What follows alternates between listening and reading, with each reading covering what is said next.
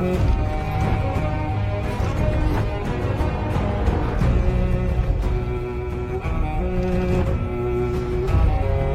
to Hero Just Like That, καλώς ήρθατε φίλοι της φαντασίας. Στην ηρωική μας παρέα είμαι ο Νίκος Ζέρβας και αυτό είναι το spoiler podcast του Zero to Hero για το House of the Dragon, όπου θα μιλήσουμε για το τι κατάφερε αυτή η σειρά και πώς το κατάφερε. Στην ουσία δεν θα κάνουμε συνολικό review ας πούμε της σεζόν, αλλά θα προσπαθήσουμε να απαντήσουμε στα κέρια ερωτήματα για αυτή τη σειρά, τα οποία είναι αν αυτή η σειρά κατάφερε να αναστήσει το franchise του Game of Thrones, αν τελικά αυτή η σειρά είναι καλύτερη από το Game of Thrones και στο τέλος της ημέρας αν αυτή η σειρά αξίζει. Άμα είναι ωραία αυτή η σειρά, αν περάσαμε καλά, αν πέτυχε αυτή η σειρά. Εννοείται μιλάμε με spoilers, οπότε για να παρακολουθήσετε αυτό το podcast έτσι με ηρεμία, ησυχία και να μην φάτε κανένα spoiler, πρέπει να έχετε δει τη σειρά προφανώς. Αν δεν έχετε δει τη σειρά, να πάτε να δείτε τη σειρά και μετά να επιστρέψετε. Βέβαια, πολλά από αυτά που θα πούμε τουλάχιστον για αρχή είναι non-spoiler, δεν θα αναφερθούμε σε συγκεκριμένα γεγονότα, οπότε άκυρο μπορείτε να μείνετε λίγο ακόμα και θα σας πω πότε θα αρχίσουμε τα spoilers. Αλλά ας τα πάρουμε από την αρχή. Το House of the Dragon είναι μια σειρά η οποία χρήζει μελέτης αρχικά. Είναι μια σειρά και έτσι όπως κατέληξε πολύ σημαντική για αυτήν την εποχή της τηλεόρασης.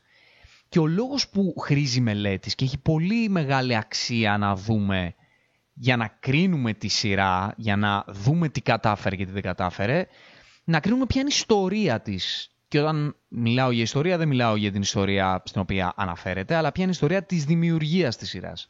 Γιατί από εκεί ξεκινάει το case το οποίο αξίζει να, να μελετηθεί. Το House of the Dragon είναι το πρώτο spin-off της σειράς η οποία είναι ίσως μία από τις πιο επιτυχημένες σειρές στην ιστορία της τηλεόρασης. Είναι μία σειρά η οποία άλλαξε σε πολύ μεγάλο βαθμό τον τρόπο που παγκοσμίως καταναλώνουμε σειρές. Μία σειρά η οποία έβαλε στη ζωή μας σε όσους δεν είχαν ήδη την επαφή με το αντικείμενο την έννοια torrent. Μία σειρά η οποία μας έκανε, έκανε σχεδόν ένα ολόκληρο πλανήτη να περιμένει κάθε Δευτέρα να κατεβάσει ή να δει με κάποιον τρόπο το επεισόδιο, το επόμενο επεισόδιο. Δηλαδή έγινε ένα global pop event εβδομαδιαίο μια φορά το χρόνο για 1,5, 2, 2,5 περίπου μήνες όσο διαρκούσε η κάθε σεζόν. Το Game of Thrones βέβαια καταλάβετε σε τι αναφέρομαι. Και το House of the Dragon λοιπόν μετά από την τεράστια επιτυχία του Game of Thrones και ταυτόχρονα την τεράστια αποτυχία του φινάλε του ήρθε με σκοπό να αποτελέσει μια συνέχεια του legacy. Μια συνέχεια του franchise. Ήρθε να ξαναθυμίσει στον κόσμο ότι αυτό το franchise υπάρχει και έχει σκοπό να συνεχίσει να υπάρχει, γιατί το franchise του Game of Thrones, ασχέτως με την επιτυχία ή την αποτυχία του House of the Dragon, μεγαλύτερη ή μικρότερη, είχε από το HBO ξεκάθαρα την πρόθεση να συνεχίσει να υπάρχει και συνεχίσουν να βγαίνουν και άλλα spin-offs και ίσως και sequels. Οπότε το House of the Dragon είχε αυτή την πολύ δύσκολη αποστολή και είναι πολύ δύσκολη αυτή η αποστολή γιατί το upside που είχε στις καρδιές του κόσμου η, η έννοια Game of Thrones ήταν πάρα πολύ μεγάλο από εκεί που έφτασε στο top της δημοφιλίας του κατέληξε να βρεθεί στα τάρταρα. Οπότε το House of the Dragon επί της ουσίας, και αυτό είναι το, το πολύ ενδιαφέρον, είχε να ανταγωνιστεί και την πολύ μεγάλη δημοφιλία του Game of Thrones, που δεν είναι καθόλου εύκολο ένα spin-off να μπορέσει να σταθεί ως αντάξια συνέχεια αυτού του franchise και ταυτόχρονα είχε την αποστολή να πείσει τον κόσμο να ξεχάσουν την πανταγώδη αποτυχία της τελευταίας σεζόν του Game of Thrones και το πώς απογοήτευσε τον κόσμο και το πώς έκανε τους θεατές να μην θέλουν να ακούνε Game of Thrones ξανά στα αυτιά τους. Οπότε ήταν δύο πολύ διαφορετικά challenges που είχε να αντιμετωπίσει το, το House of the Dragon. Εγώ λοιπόν σας μιλάω σαν ένας φαν πολύ σκληροπυρηνικός του, του Game of Thrones. Ένας θεατής που ξεκίνησε από την πρώτη σεζόν, ε, παθιάστηκε, ερωτεύτηκε αυτή την ιστορία. Ε, κατέφυγε μετέπειτα κατά τη διάρκεια που παίζονταν η σειρά και στα βιβλία και ε, έγινα έτσι πολύ μεγάλος φαν και των ιστοριών του Μάρτιν στα βιβλία, του, του source material και είμαι και ένας από αυτούς τους fans οι οποίοι στεναχωρήθηκαν αρκετά με το φινάλε. Οπότε τα συναισθήματα τα δικά μου για, αυτή την, για αυτό το franchise ήταν πολύ έντονα. Οπότε δεν σας μιλάει ένας θεατής πιο τρίτος που ήταν ok με το Game of Thrones εντάξει και να δούμε και τι παίζει και με το, αυτό το House of the Dragon Είμαι ένας άνθρωπος ο οποίος στη φάση Game of Thrones την έζησε σκληρά. Περιμένοντας κάθε Δευτέρα το επεισόδιο, μαζευόμουν με φίλους, ήτανε it was my seat το, το Game of Thrones. Οπότε το House of the Dragon το περίμενα κυρίως με πολύ μεγάλη περιέργεια γιατί ήξερα ότι είναι πολύ κρίμα να χαραμιστεί όλο αυτό το υλικό που υπάρχει στην ιστορία που έχει φτιάξει ο Μάρτιν στο, στην ιστορία του τραγουδιού του πάγου και της φωτιάς.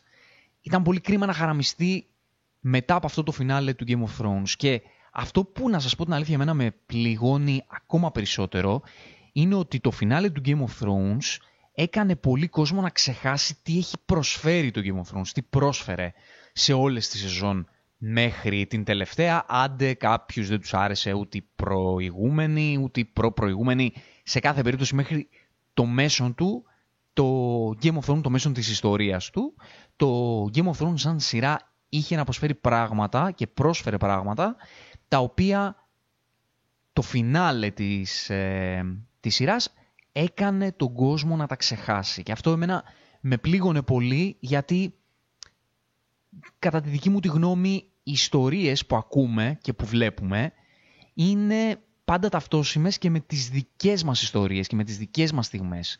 Τα συναισθήματα τα δικά μας, που είδαμε εκείνο το επεισόδιο, τι κάναμε αφού είδαμε το τάδε, πώς αισθανθήκαμε όταν κόπηκε το κεφάλι του Ένταρτ, πώς αισθανθήκαμε στο ματωμένο γάμο, πώς αισθανθήκαμε όταν έγινε θρύψαλα το κεφάλι του Ομπερίν, πώς αισθανθήκαμε στην μεγάλη ε, μάχη της δεύτερης σεζόν, πώς αισθανθήκαμε σε όλες αυτές τις μεγάλες στιγμές που μας χάρισε το, το Game of Thrones. Το βλέπω έτσι λίγο πιο ρομαντικά, οπότε παρότι και εγώ ξενέρωσα όσο οι περισσότεροι από εσάς με το φινάλε, για τους δικούς μου λόγους θα είχε πολύ μεγάλη αξία κάποτε να βάλουμε κάτω, να δούμε τι δεν πήγε καλά, γιατί υπάρχουν και πράγματα που εμένα στην τελευταία σεζόν μου άρεσαν. Αν ανατρέξετε στο κανάλι μας και δείτε το επεισόδιο, το, το βίντεο μάλλον, στο οποίο κάνουμε character study της Daenerys, εκεί θα μπορείτε να ακούσετε και να βάλετε κάποιες ιδέες και κάποιες απόψεις για το φινάλε του Game of Thrones, το οποίο είχε μία ιστορία κατά τη γνώμη μου που θα μπορούσε να λειτουργήσει, αλλά δεν λειτουργήσε. Για πολλούς και διάφορους λόγους, που δεν είναι επί της παρούσης. Αλλά για να επιστρέψουμε στο House of the Dragon, το ζητούμενο ήταν σε αυτήν τη σειρά να κάνει μία, να φέρει πέρας μια αποστολή πάρα πολύ δύσκολη. Και το House of the Dragon εν τέλει κατά τη γνώμη τη δική μου, όχι απλά έφερε εις πέρας σε αυτή την αποστολή, έκανε και κάτι ακόμα περισσότερο. Κατάφερε να δημιουργήσει ένα buzz, κατάφερε να δημιουργήσει ένα impact, το οποίο είναι εφάμιλο του Game of Thrones. Μπορεί όχι στο βαθμό που έκανε ό,τι έκανε το Game of Thrones, αλλά κατάφερε να πετύχει κάποια πράγματα, τα οποία θα απαριθμίσουμε, τα οποία ήταν αντίστοιχα με εκείνα του Game of Thrones και τα οποία πράγματα αυτά δεν τα πετυχαίνουν σειρές στη σήμερον ημέρα. Γιατί ζούμε σε μια εποχή η οποία έχει πάρα πάρα πάρα πολύ υλικό, πάρα πάρα πολλές ταινίες κάθε χρόνο, πάρα πάρα πάρα πάρα πάρα πολλές σειρές κάθε χρόνο, έχουμε διαφορετικές πλατφόρμες, έχουμε πολύ υλικό που φέρνουν οι πλατφόρμες αυτές κάθε χρόνο, ο ανταγωνισμός στις ε, πλατφόρμες είναι πολύ μεγάλος, οπότε όλο και βγάζουν συνεχώς υλικό, πολλά μεγάλα franchises, πολλά spin-offs, πολλά prequels, ε, πολλά reboots, πολλά πολλά πολλά πολλά πράγματα. Οπότε ζούσαμε σε μια εποχή που και εγώ αυτό το, το παρατηρώ τον τελευταίο χρόνο που σε πολλά πράγματα ισχύει αυτό στη ζωή και στην pop κουλτούρα, αλλά μιλώντας τώρα για τις σειρές, που πολλά βλέπουμε, πολλά μας αρέσουν, πολλά δεν μας αρέσουν, λίγα είναι αυτά που μας αγγίζουν και λίγα είναι αυτά που αγγίζουν πολλούς από εμάς ταυτόχρονα. Και αυτό είναι το πρώτο πράγμα που πέτυχε το House of the Dragon. Και τι θέλω να πω με αυτό; Το Game of Thrones είχε καταφέρει να μπει στην pop κουλτούρα. Είχε καταφέρει μετά από κάθε επεισόδιο τη Δευτέρα να μπαίνει στα social και να τρέμεις να σκρολάρεις για να μην φάνεις spoiler. Είχε δημιουργήσει τη συζήτηση ανάμεσα σε φίλους, ανάμεσα στο, στο εργασιακό περιβάλλον, στο σχολείο, στη σχολή, στο, στη γειτονιά, στο μπακάλικο. Ο κόσμος γύρω σου συζητούσε για τις εξελίξεις αυτής της σειράς. Ο κόσμος γύρω σου ανέβαζε, έβλεπες φίλους και γνωστούς να ανεβάζουν στα social media, να γίνεται buzz, να ανεβαίνουν memes, τα μέσα να ασχολούνται, να δημιουργούν άρθρα. Αυτό που κατάφερε το Game of Thrones είναι κάτι πολύ πολύ πολύ μοναδικό, το οποίο τουλάχιστον στην εποχή μας δεν θυμάμαι να έχει ξανασυμβεί. Θα μπορούσε κάποιος να μου πει για το Breaking Bad ότι είχε κάνει τεράστια επιτυχία όταν ε, πρωτοπαίχτηκε το το Lost, ε, κάποιες άλλες σειρές, το Prison Break δεν ξέρω και εγώ, είχε μεγάλη επιτυχία στη χώρα μας. Αλλά αυτό το impact του Game of Thrones δεν υπήρχε άλλη σειρά που, που, το, που να το δημιούργησε. Γιατί ακόμα και οι σειρές της Marvel, οι σειρές του Star Wars έχουν ένα συγκεκριμένο κοινό. Το Game of Thrones τους αγκάλιασε όλους. Πολλοί θεατές, ο μέσος θεατής σειρών ήταν εκεί. Και ακόμα και κάποιοι θεατές που δεν είναι οι μέση θεατές, δηλαδή που βλέπουν όλες τις καινούργιες σειρές του Netflix ή ασχολούνται με το τι θα βγει στην κάθε πλατφόρμα και βλέπουν τις ταινίες και τους απασχολεί η κουλτούρα. Ακόμα και θεατές που δεν βλέπουν συχνά σειρές, το Game of Thrones τους είχε μαζί του και τους είχε να, να παρακολουθούν κάθε επεισόδιο και να συζητάνε γι' αυτό. Το House of the Dragon λοιπόν, ok, δεν έφτασε σε αυτά τα επίπεδα, δεν θα μπορούσε να φτάσει γιατί είμαστε σε άλλες εποχές, δεν μπορεί να γίνει κάτι αντίστοιχο. Όμως κατάφερε να μπει στην pop κουλτούρα. Αυτό είναι το, το μοναδικό. Έβλεπες στα social κόσμο να ασχολείται με αυτή τη σειρά. Έβλεπες σελίδες να δημιουργούνται αφιερωμένες για αυτή τη σειρά. Έβλεπες να γίνεται ένας χαμός με τα memes. Έβλεπες σελίδες να γράφουν άρθρα για αυτή τη σειρά. Έβλεπες YouTubers να κάνουν reviews το κάθε επεισόδιο ξεχωριστά.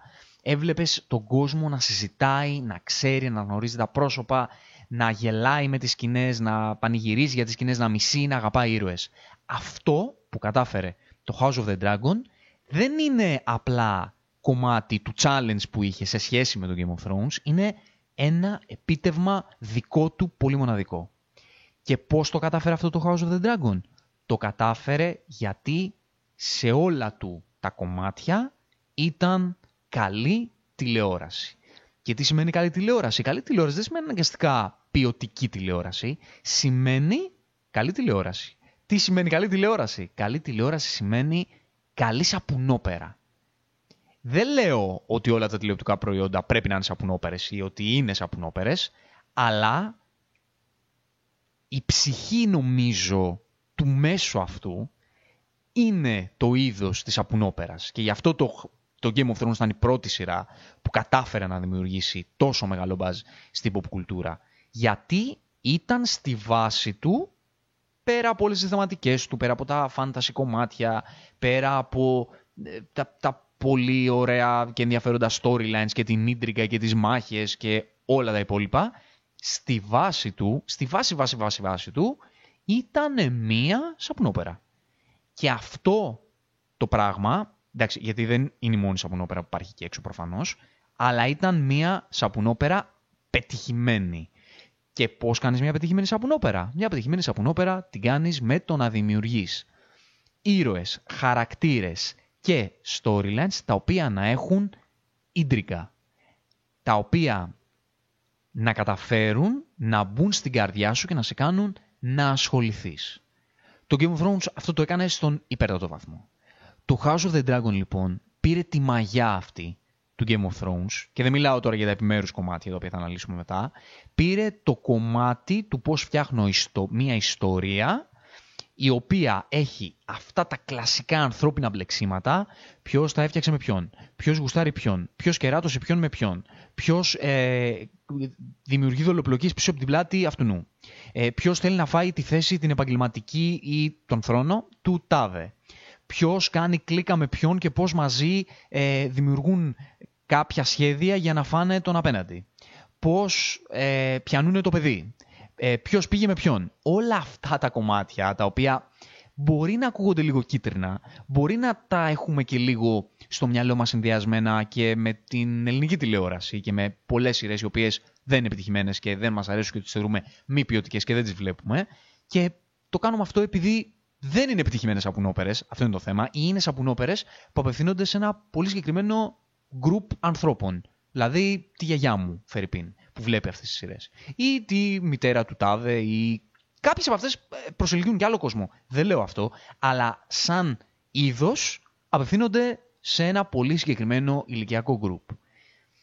Το Game of Thrones λοιπόν και το House of the Dragon μετέπειτα κατάφεραν να φτιάξουν αυτή την σαπουνόπερα η οποία να απευθύνεται σε όλους, η οποία να μπορεί να τους κάνει όλους να ασχοληθούν με αυτές τις ιστορίες, κατάφερε να δημιουργήσει ήρωες οι οποίοι να είναι ενδιαφέροντες, κατάφερε να δημιουργήσει ένα πλαίσιο το οποίο δημιουργεί, μπορεί να παράξει αυτές τις ιστορίες, κατάφερε να δημιουργήσει την ατμόσφαιρα που τις περιβάλλει και το, το κλειδί σε όλα αυτά το, το κλειδί στα πάντα, σε όταν μιλάμε για τηλεόραση και κινηματογράφο και όλα τα υπόλοιπα, αλλά επειδή εμείς για αυτά μιλάμε, το κλειδί λοιπόν είναι να δημιουργήσει συνέστημα.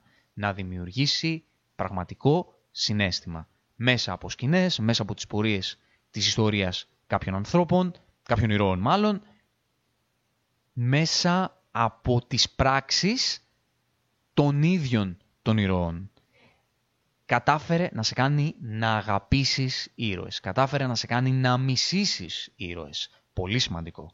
Κατάφερε να σε κάνει να θέλεις να δεις τι θα απογίνουν αυτοί οι ήρωες. Αυτό λοιπόν το οποίο το Game of Thrones το έκανε master, ήρθε το House of the Dragon και το μιμήθηκε με τον καλύτερο δυνατό τρόπο. Αυτό ήταν το πρώτο πράγμα κατά τη γνώμη μου που κατάφερε να κάνει το House of the Dragon το οποίο έκανε και το Game of Thrones. Δηλαδή, στο Game of Thrones, βλέποντας την πρώτη σεζόν, αν απομονώσουμε την πρώτη σεζόν, που είναι η πρώτη επαφή του κάθε θεατή με, την, ε, με τη σειρά προφανώς, κατάφερε να σου πετάξει πέντε ήρωες που ήταν μορφές. Ήταν ο Tyrion Lannister, ήταν αυτός ο τύπος, ο πανέξυπνος, ο ιδιαίτερος, ο, ο χαρισματικός, ο charming, ο, ο, ο δολοπλόκος, ο οποίος είχε το background, το πονεμένο, δεν τον ήθελε η οικογένειά του, δεχόταν bullying και πώς διαχειριζόταν το perception του κόσμου απέναντι σε εκείνον και το πώς διαχειριζόταν τη ζωή του, ήταν μορφή. Είχε την Σέρσεϊ, την, την κακιά η οποία έχει όμως και τα δίκαια τα δικά της και προσπαθεί να περασπιστεί την οικογένειά της και, και έχει τη, τη, τη διπλή αυτή υπόσταση και ταυτόχρονα είναι βαθιά αχώνευτη και αντιπαθητική και σε κάνει να θες να τη μισήσεις γιατί τα βάζει με τους αγαπημένους σου ήρωες. Είχε τον άρχοντα Ένταρτ που ήταν ε, το εικόνισμα τιμιότητας και, και ηθικής.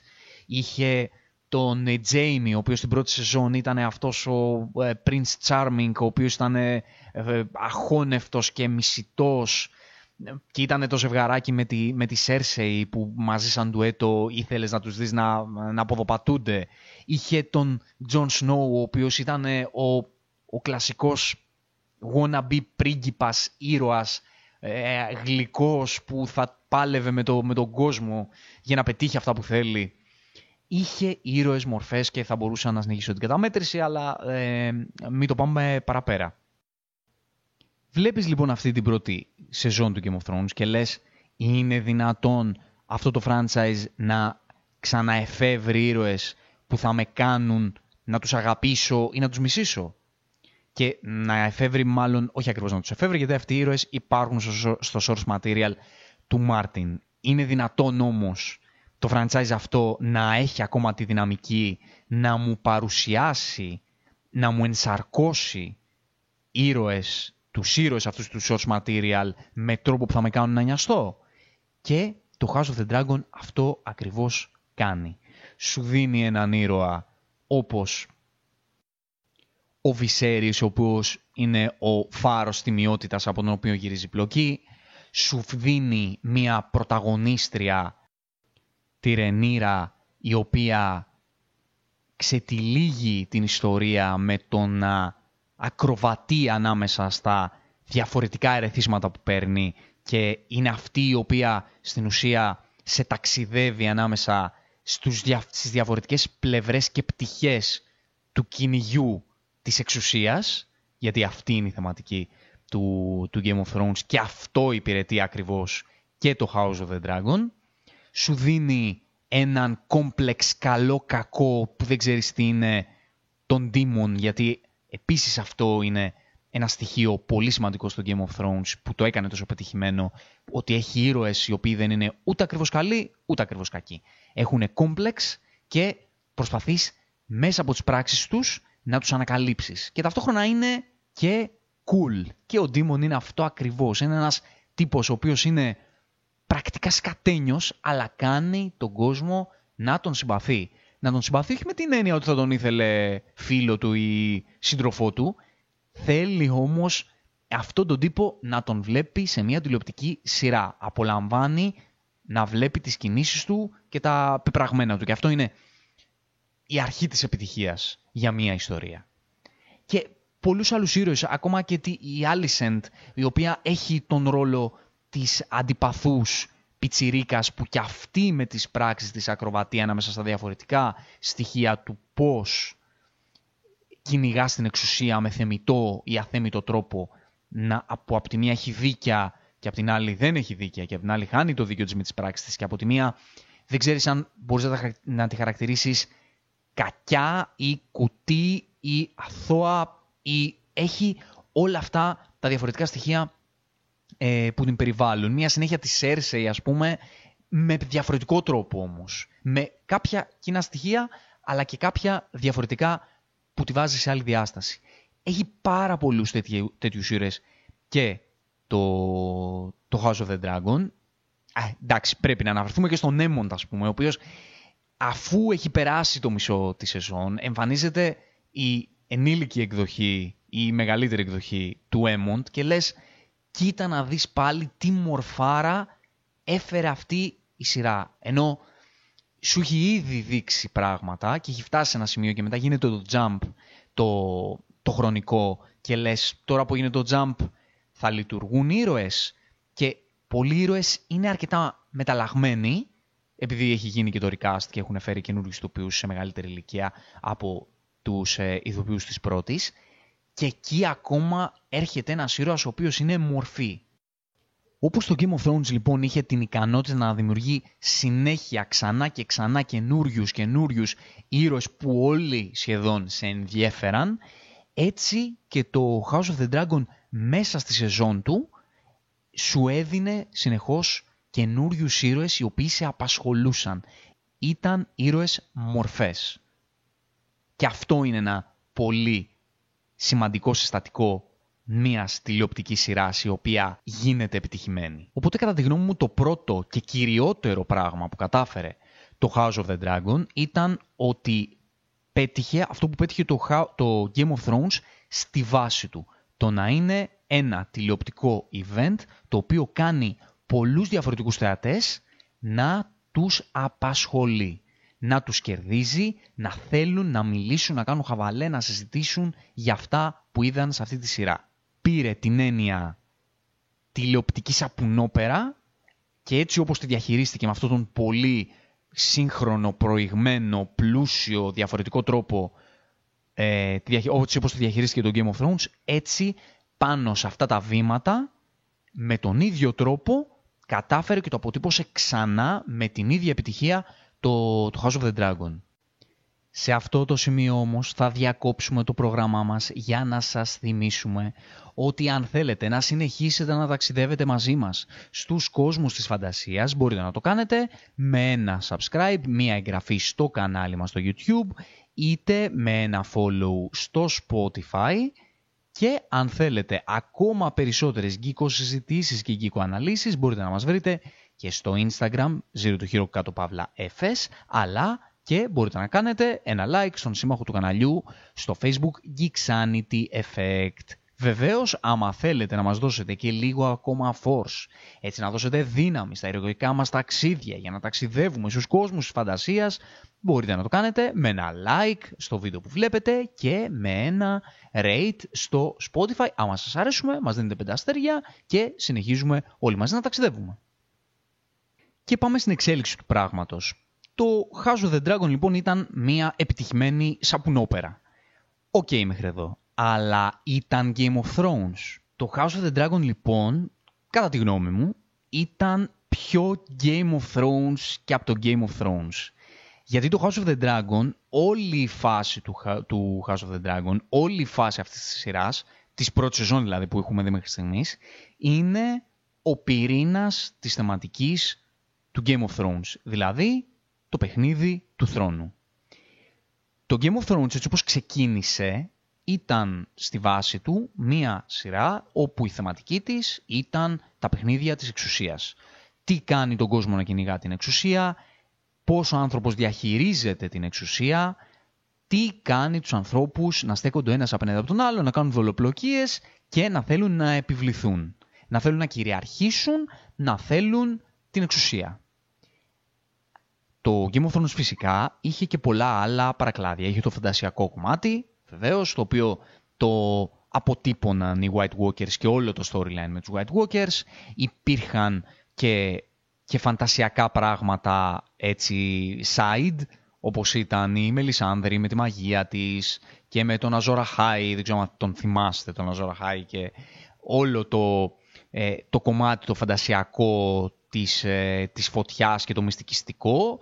Υπήρχαν η, υπήρχε η παρουσία της, ε, της στο, στο Έσος και στο Πέντος και όπου εκεί συναντούσε διάφορα μυστικιστικά πράγματα. Υπήρχε το φαντασιακό κομμάτι σε πολλές εκφάνσεις του. Και αυτό το φαντασιακό κομμάτι ήταν ένα στοιχείο το οποίο έδινε ακόμα μεγαλύτερη ίντρικα στη, στην όλη φάση του Game of Thrones, έκανε τη σειρά ακόμα πιο πλούσια, είχες ακόμα περισσότερα πράγματα να δεις προφανώς. Αυτό όμως που έκανε πραγματικά τον κόσμο να, να γουστάρει να βλέπει τον Game of Thrones και να, και να τον κρατάει, δεν ήταν οι υπόσχεση των White Walkers που ερχόντουσαν, ερχόντουσαν και τους έδειχνε δυο φορές μέσα σε κάθε σεζόν. Ήταν το παιχνίδι του θρόνου. Ήταν τα storylines των ηρώων οι οποίοι μέσα σε αυτόν τον κόσμο του Westeros πάλευαν είτε για την κυριαρχία είτε για να επιβιώσουν μέσα σε αυτό το παιχνίδι κυριαρχίας και εξουσίας των υπολείπων. Το House of the Dragon λοιπόν έρχεται να υπηρετήσει ακριβώς αυτή τη θεματική. Σε πολύ μικρότερο scale φυσικά. Γιατί στο Game of Thrones είχαμε τον πόλεμο των ε, πέντε βασιλιάδων, είχαμε ε, όλους τους διαφορετικούς οίκους και τη μάχη για το θρόνο. Η ιστορία δηλαδή ανοιγόταν σε ολόκληρο το Westeros και πώς οι διαφορετικοί οίκοι δημιουργούσαν συμμαχίες, ερχόταν ο ένας απέναντι στον άλλον και οι διαφορετικοί ήρωες που εκπροσωπούσαν τον κάθε, τον ε, κάθε διαφορετικό οίκο είχαν διαφορετικά συμφέροντα και διαφορετικά θέλω και όλο αυτό το πράγμα έντυνε το παιχνίδι της, της εξουσίας. Εδώ πάμε στον πυρήνα του πράγματος και πάμε στο πώς λειτουργεί ο οίκος ο οποίος κυριαρχεί το Westeros. Πάμε στην ιστορία του ενός οίκου και το πώς όλο το παιχνίδι του θρόνου, όπως στο Game of Thrones το είδαμε, το πώς αφορά ολόκληρη την επικράτεια, πώς σε μικρότερο scale αφορά έναν μονοοίκο και πάλι παραμένει τόσο πλούσιο και τόσο εντριγκαδόρικο και τόσο ουσιαστικό απέναντι στη θεματική του. Το House of the Dragon δηλαδή στην ουσία σου λέει ότι OK, okay, είδες το πώς το παιχνίδι των θρόνων αφορά όλο το Westeros και όλους τους οίκους, το πώς μπλέκουν στο ποιος θα είναι ο οίκος που θα κυριαρχήσει. κάτσε να σου δείξω να καταλάβεις ότι αυτό το παιχνίδι στον ίδιο βαθμό παίζεται και μέσα σε έναν οίκο μόνο του. Το είδαμε βέβαια αυτό και στο Game of Thrones, το πώς και ο κάθε οίκος είχε τα εσωτερικά του, αλλά εδώ το House of the Dragon σου λέει ότι σου ξετυλίγει όλη την ιστορία του, του οίκου Targaryen, ξεκινάει δηλαδή να σου, να σου αναλύει και αυτό σου αναλύει στη, στην πρώτη σεζόν και αυτό θα σου κάνει και στις επόμενες, δείχνοντάς σου ότι όλο αυτό το παιχνίδι παίζεται εσωτερικά και σε κάθε οίκο. Δηλαδή δεν είναι θέμα ξένων ανθρώπων μεταξύ τους, αποτελεί κομμάτι και οικογενειακό. Μ' αρέσει να το σκεφτούμε έτσι, γιατί δείχνει και μία εξέλιξη της θεματικής. Γιατί η σειρά σου δείχνει ότι το κομμάτι της εξουσίας και του κυνηγιού της εξουσίας και η μάχη για, για την κυριαρχία δεν αναγνωρίζει καν οικογένεια και δεσμούς αίματος. Είναι ένα πάθος, ένα ανθρώπινο πάθος, το οποίο θα, θα υπάρχει και σε ένα ξερονήσι με δύο ναυαγούς. Ο ένας θα προσπαθήσει πιθανότητα να κυριαρχήσει απέναντι στον άλλον. Είναι, φτάνει τόσο βαθιά, οι ρίζες του φτάνουν τόσο βαθιά στην ανθρώπινη ύπαρξη και στην ανθρώπινη υπόσταση. Και αυτό, αυτό είναι και ένα ακόμα κέρδος, μια, ένα ακόμα μήνυμα, μια ακόμα ε, υπόσταση τη, της σειράς. Το οποίο είναι και ένας ακόμα λόγος που κάνει τη σειρά να έχει νόημα. Αυτό που λέμε το νόημα.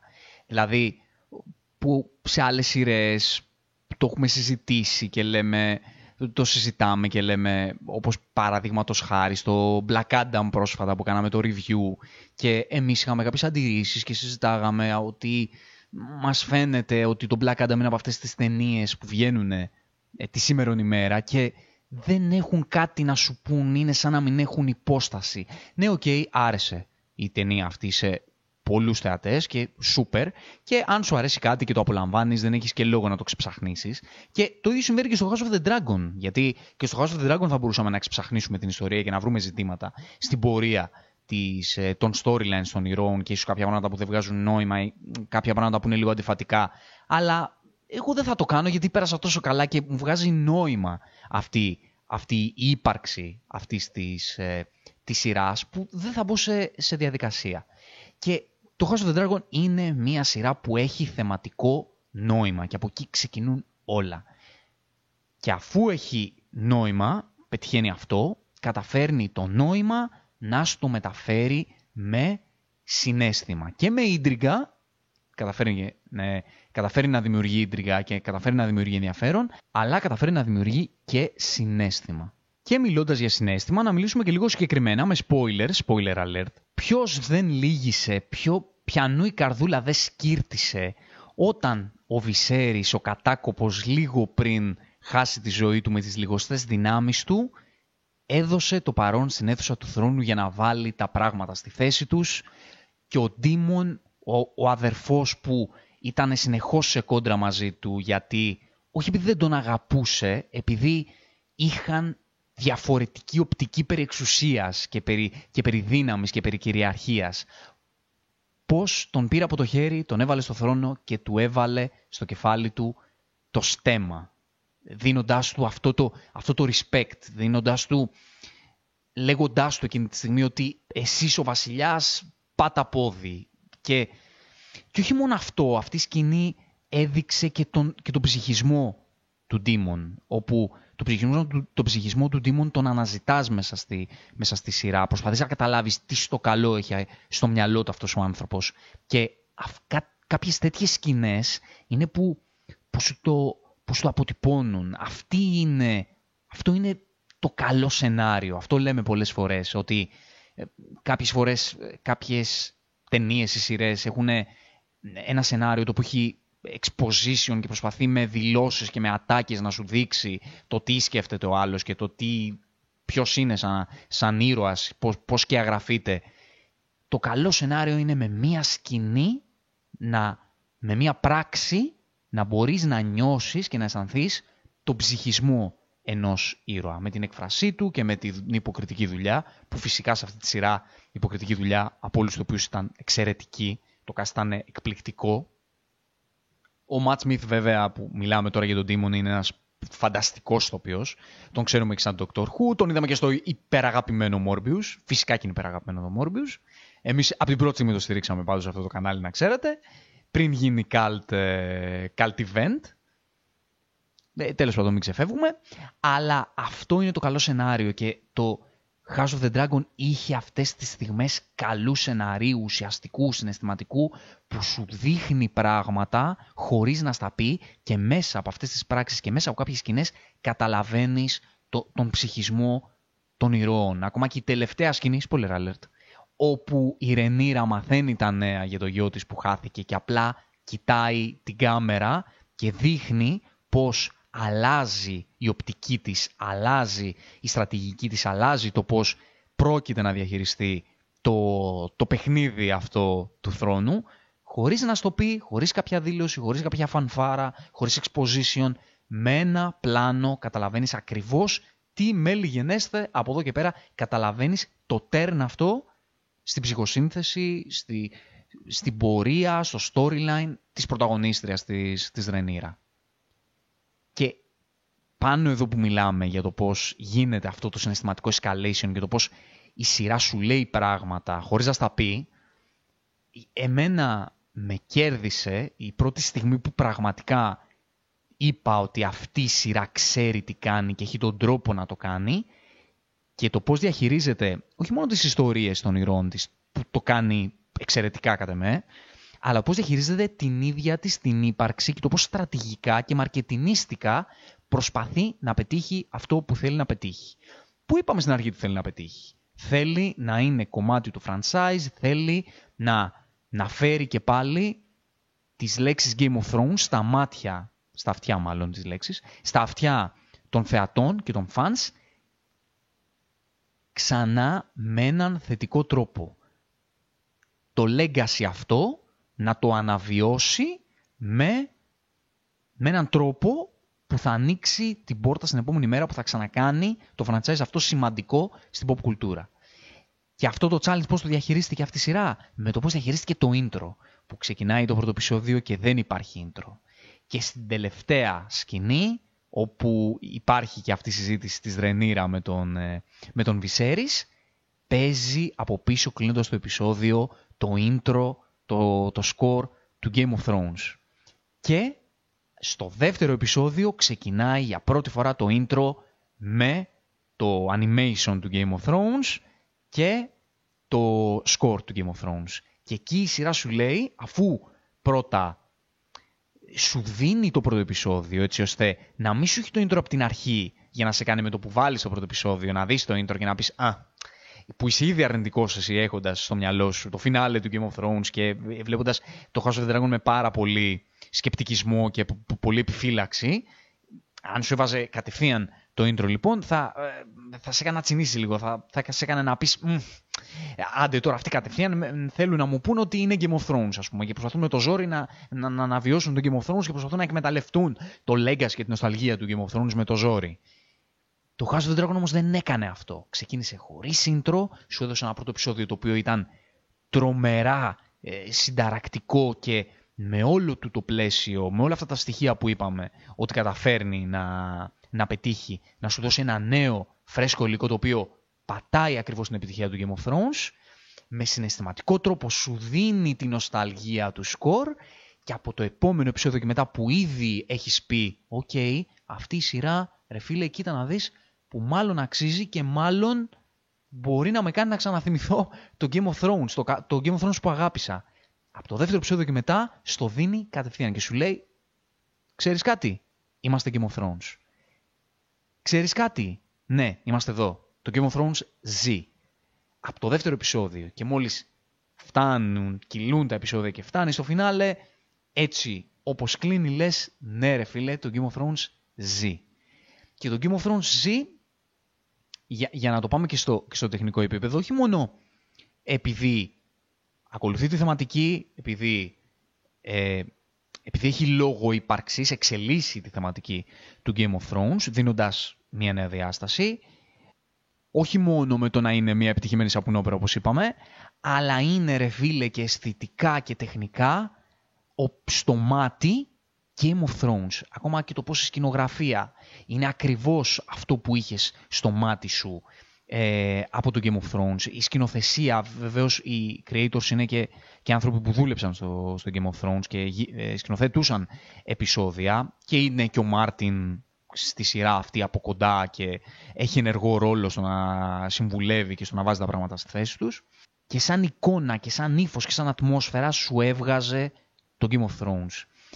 Και επειδή σε αυτή τη σειρά ο, ο πρωταγωνιστής ε, της, της σειράς πέραν από όλους τους ήρωες είναι και το King's Landing. Το οποίο King's Landing είναι και το Game of Thrones όπως είναι το Gotham για τις ιστορίες του Batman. Είναι μια οντότητα μέσα σε, μέσα σε αυτή την ιστορία. Και το King's Landing εδώ που επειδή στο Game of Thrones φυσικά ήταν ένα από τα πολλά μέρη, γιατί υπήρχαν και πολλά άλλα μέρη που, στα οποία ε, μας ταξίδευε η σειρά. Στο House of the Dragon είναι ο κύριος πρωταγωνιστής και εδώ είδες το King's Landing να έχει οντότητα. Με τα καλά του, με τα κακά του, με τη φτώχεια, με την ανέχεια, με την, ε, με το πώς γίνεται η αντίθεση του παλατιού και του πλούτου με τον κόσμο που πεινάει και τις αναταραχές τις κοινωνικές και τον τρόπο που οι άνθρωποι περνούν καλά και το πώς οι άνθρωποι βλέπουν το στέμα και το πώς το στέμα βλέπει τους ανθρώπους. Όλη αυτή η, η κοινωνική υπόσταση του κόσμου του, του Game of Thrones, αυτού του, του franchise που αντικατοπτρίζεται στην κοινωνία του King's Landing, εδώ βλέπεις ότι έχει ενεργό ρόλο. Βλέπεις πόσο βαθιά το πάει το House of the Dragon στο να πιάσει τη βάση της ψυχής του, του franchise του Game of Thrones και της ιστορίας του. Και αφού είδαμε λοιπόν τι έχει καταφέρει το, το House of the Dragon, πάμε λίγο σε αυτό το ερώτημα που πλανάται στα social media και πλανάται ανάμεσα στους fans και δεν ξέρω πώς να αισθανθώ για το πώς, με ποιο τρόπο ο κόσμος αντιμετωπίζει λίγο τα franchises σήμερα και τις σειρές και τις ταινίες και το υλικό που, και το υλικό που του έρχεται στο τραπέζι και το πώς διαχειρίζεται την τέχνη γενικότερα νομίζω. Ε, γενικά με προβληματίζει πολύ αυτό το ερώτημα να ακούγεται τόσο πολύ. Το οποίο είναι, είναι το House of the Dragon καλύτερο από το Game of Thrones. Εγώ αυτό που θα πω είναι ότι δεν ξέρω αν σας το χαλάω αν περιμένατε μια εξυπνακιστική απάντηση τύπου ε, όχι, δεν είναι καλύτερο το House of the Dragon γιατί το Game of Thrones ήταν καλύτερο, γιατί είχε White Walkers, γιατί είχε Fantasy, γιατί είχε καλύτερους ήρωες και μπορεί στο House of the Dragon να είναι πιο περιορισμένα τα πράγματα και εκεί γίνανε και πέντε λάθη, ενώ στο Game of Thrones στην αρχή τα πράγματα ήταν όλα τέλεια. Ή μια άλλη ξυπνικιστική απάντηση που εγώ θα σας πω παιδιά ότι το House of the Dragon είναι καλύτερο από το Game of Thrones γιατί ε, αποτυπώνει καταπληκτικά τη θεματική και δεν έχει ε, μπερδέματα και δεν κάνει κοιλιές και Τίποτα από τα δύο. Ε, ε, θα σας πω αυτό το φλόρικο ότι δεν μπορεί να υπάρξει σύγκριση. Γιατί δεν μπορεί να υπάρξει σύγκριση; Για τον πολύ απλό τρόπο με τον οποίο δεν θα μπορούσε ποτέ να υπάρξει σύγκριση ας πούμε της original τριλογίας του Star Wars με το Mandalorian. Δεν είναι ποτέ δυνατόν. Το Game of Thrones είναι στην ουσία η πηγή, είναι η βάση της ιστορίας και το House of the Dragon είναι απλά ένα spin-off. Είναι άλλο scale δεν μπορείς να συγκρίνεις ένα χωριό με μια πόλη στο τι είναι καλύτερο. Είναι καλύτερο προφανώς όπου περνάει ο καθένας καλύτερα. Αλλά δεν μπορεί να, να συγκριθεί με, με ίδιο γνώμονα, με ίδια δεδομένα. Το House of the Dragon αποτυπώνει τον πυρήνα της θεματικής του Game of Thrones, ένα κομμάτι πολύ συγκεκριμένο του Game of Thrones και αναλώνεται σε αυτό. Δεν πιάνει τα άλλα πολλά πράγματα τα οποία είχε το Game of Thrones. Δεν καταπιάνεται με αυτά. Άρα δεν μπορείς να πεις ότι το Game of Thrones είναι καλύτερο, γιατί το Game of Thrones καταπιάνεται με 10 πράγματα, ενώ το House of the Dragon καταπιάνεται με ένα. Προφανώς, βέβαια, εγώ θα πω ότι καλύτερο είναι ό,τι αρέσει στον καθένα περισσότερο ή λιγότερο. Και προφανώς η λογική απάντηση είναι για κάποιον να σου πει ότι ναι, ρε φίλε, το Game of Thrones είχε μεγαλύτερο μπάζ, ήταν πολύ περισσότερο κατάφερε να μπει στην καρδιά μου από ότι κατάφερε σε μια σεζόν να μπει το House of the Dragon προφανώς. Εγώ αυτό απλά που θα πω είναι ότι όσο τρομερά δύσκολο και σπάνιο ήταν το εγχείρημα του Game of Thrones ώστε να πετύχει με τον τρόπο που πέτυχε, γιατί ήταν ιστορική σειρά του Game of Thrones, όπου και να την κατατάξει ο καθένας, καλή, κακή, προβληματική, όχι ποιοτική, μη ποιοτική, ό,τι και να πει ο καθένας, ψεύαστε όλοι οι απόψεις αυτό που μένει, το, η ύλη του πράγματος, είναι η επιτυχία του Game of Thrones. Και η επιτυχία του Game of Thrones ήταν ιστορικά σπάνια και σημαντική για το πώς ο κόσμος παγκοσμίως καταναλώνει τις, ε, τις τηλεοπτικές σειρές που υπάρχουν σε πλατφόρμες και κυκλοφορούν εκεί έξω. Αντίστοιχη όμως, ε, κατά τη γνώμη μου, ε, βαρύτητας ε, και σημαντικότητας επιτυχία ήταν αυτή του House of the Dragon που πάλεψε με τους δράκους ε, στο να μπορέσει να κερδίσει τη θέση της εκεί έξω και να καταφέρει να ξανακάνει τον κόσμο να ασχοληθεί με το Game of Thrones, ο οποίος κόσμος ήταν με και τσουγκράνες απέναντι στο Game of Thrones. Και αυτή η σειρά προφανώς δεν, δεν γίνεται και σε μια σεζόν τουλάχιστον να καταφέρει να, να δημιουργήσει ένα legacy εφάμιλο του Game of Thrones, κατάφερε όμως να σταθεί, κατάφερε να πετύχει, κατάφερε να μπει στην pop κουλτούρα με τον τρόπο που μπήκε το Game of Thrones, κατάφερε να έχει νόημα, να έχει συνέστημα, να έχει ίντριγκα, να έχει ενδιαφέρον, να είναι μια σειρά που και γουστάρεις να παρακολουθείς, αλλά και πήρε αυτό το πονεμένο franchise που πέρασε από χίλια κύματα, από τεράστια επιτυχία και από παταγώδη αποτυχία και το ξαναέφερε μετά από κάποια χρόνια, το ξανασύστησε και ξανά μία πόρτα για το μέλλον ώστε να γίνουν πολλά πράγματα τα οποία αξίζει το source material να γίνουν. Και το House ε, of the Dragon είναι η απόδειξη ότι το Game of Thrones μπορεί να έχει φωνή σήμερα. Αυτό το franchise έχει μέλλον. Και αυτό είναι το απίστευτα μοναδικό επίτευμα που κατάφερε το House of the Dragon. Αυτή ήταν η, η ανάλυσή μας. Κινήθηκε σε γενικά πλαίσια. Δεν είχε πολλά spoilers νομίζω, οπότε ε, μπορείτε πάνω κάτω να το ψηλοσυστήσετε σε κάποιον που δεν έχει δει το, το House of the Dragon. Εννοείται ότι επειδή έχουμε δύο χρόνια ακόμα μπροστά μας για την δεύτερη σεζόν, στο μέλλον αυτού του καναλιού θα γίνουν πράγματα. Σίγουρα θέλουμε πολύ να κάνουμε και character study, ίσως για τον Demon, για τη Ρενίρα. Έχουν πολύ ψωμί αυτοί οι ήρωες. Νομίζω ότι σαν ένα πρώτο podcast που ήμουν και μόνος μου, ε, δεν καταφέραμε να μαζί με τη Μαριλένα να το κάνουμε, το πήγαμε λίγο στο πιο γενικό, στο, στο τι κατάφερε με, με λίγα λόγια το, το House of the Dragon και πώς το κατάφερε. Αλλά επειδή αυτό το franchise, όπως είπαμε, ζει πλέον και βασιλεύει, θα έχουμε πολλά πράγματα να πούμε στο μέλλον και πολλά να αναλύσουμε για αυτή τη σειρά και βεβαίως εδώ θα είμαστε και για τις επόμενες σεζόν που τις περιμένουμε με ανυπομονησία. Αυτά λοιπόν, περιμένουμε εννοείται τις δικές σας απόψεις, ε, τα δικά σας συναισθήματα, τη δική σας οπτική για το House of the Dragon και το Game of Thrones και ό,τι άλλο θέλετε. Εμείς εκεί θα είμαστε και θα πιάσουμε την κύκο συζήτηση. Τα λέμε στο επόμενο ηρωικό ταξίδι From Zero to Hero Just Like That. Zero to hero, no time flat. Zero to hero, just like that.